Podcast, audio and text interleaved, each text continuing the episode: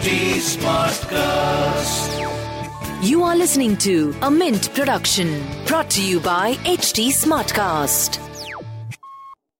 Hi, Why Not Mint Money is a daily podcast on personal finance that helps you get smart about managing money. We help you understand basic money concepts to keep you from making bad money mistakes. Why Not Mint Money is your one stop solution to money matters. So let's get started. Welcome to your money journey.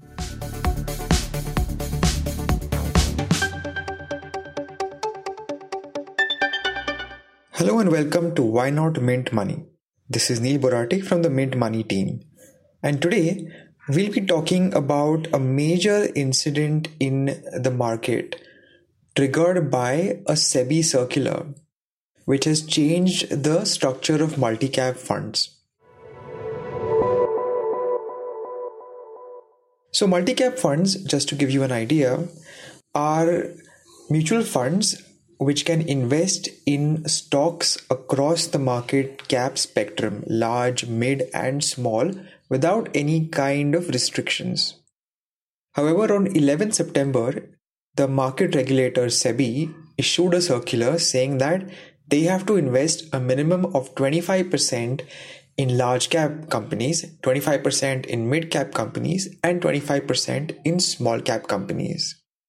So basically, SEBI laid down certain restrictions on the market cap of the portfolios of these funds. Now, the problem is that at present, these funds follow, broadly speaking, a 70 20 10 split 70% in large caps, 20% in mid caps, and 10% in small caps.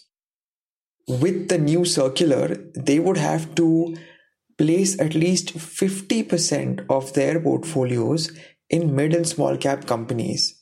So, this basically hikes the mid and small cap allocation by 20%. And it entails a shift of around 30,000 crores of mutual fund money.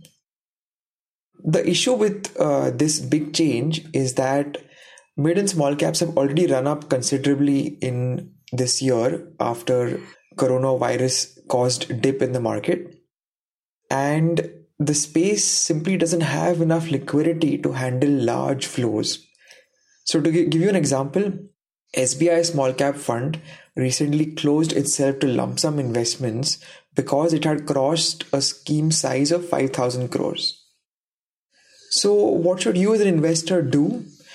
One option, of course, is to exit your multi cap fund if it is forced to buy mid and small cap companies at very expensive valuations. But a lot of these schemes are exploring the possibility of changing the classification of the scheme. So, what is today multi-cap might be moved to a category called value, or it might be moved to a category called focused. And these categories give the same freedom to the fund managers as is currently there in multi-cap funds before the SEBI circular. Um, and it will allow the fund managers to keep the present structure. So Experts at this point are largely suggesting a wait and watch mode. Thank you very much for listening and goodbye.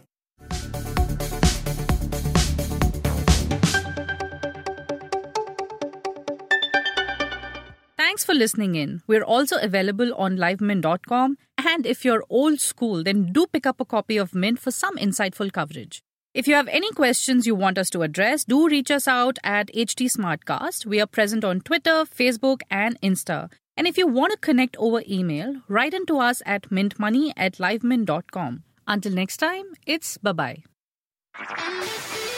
This was a Mint production brought to you by HT Smartcast. HT Smartcast.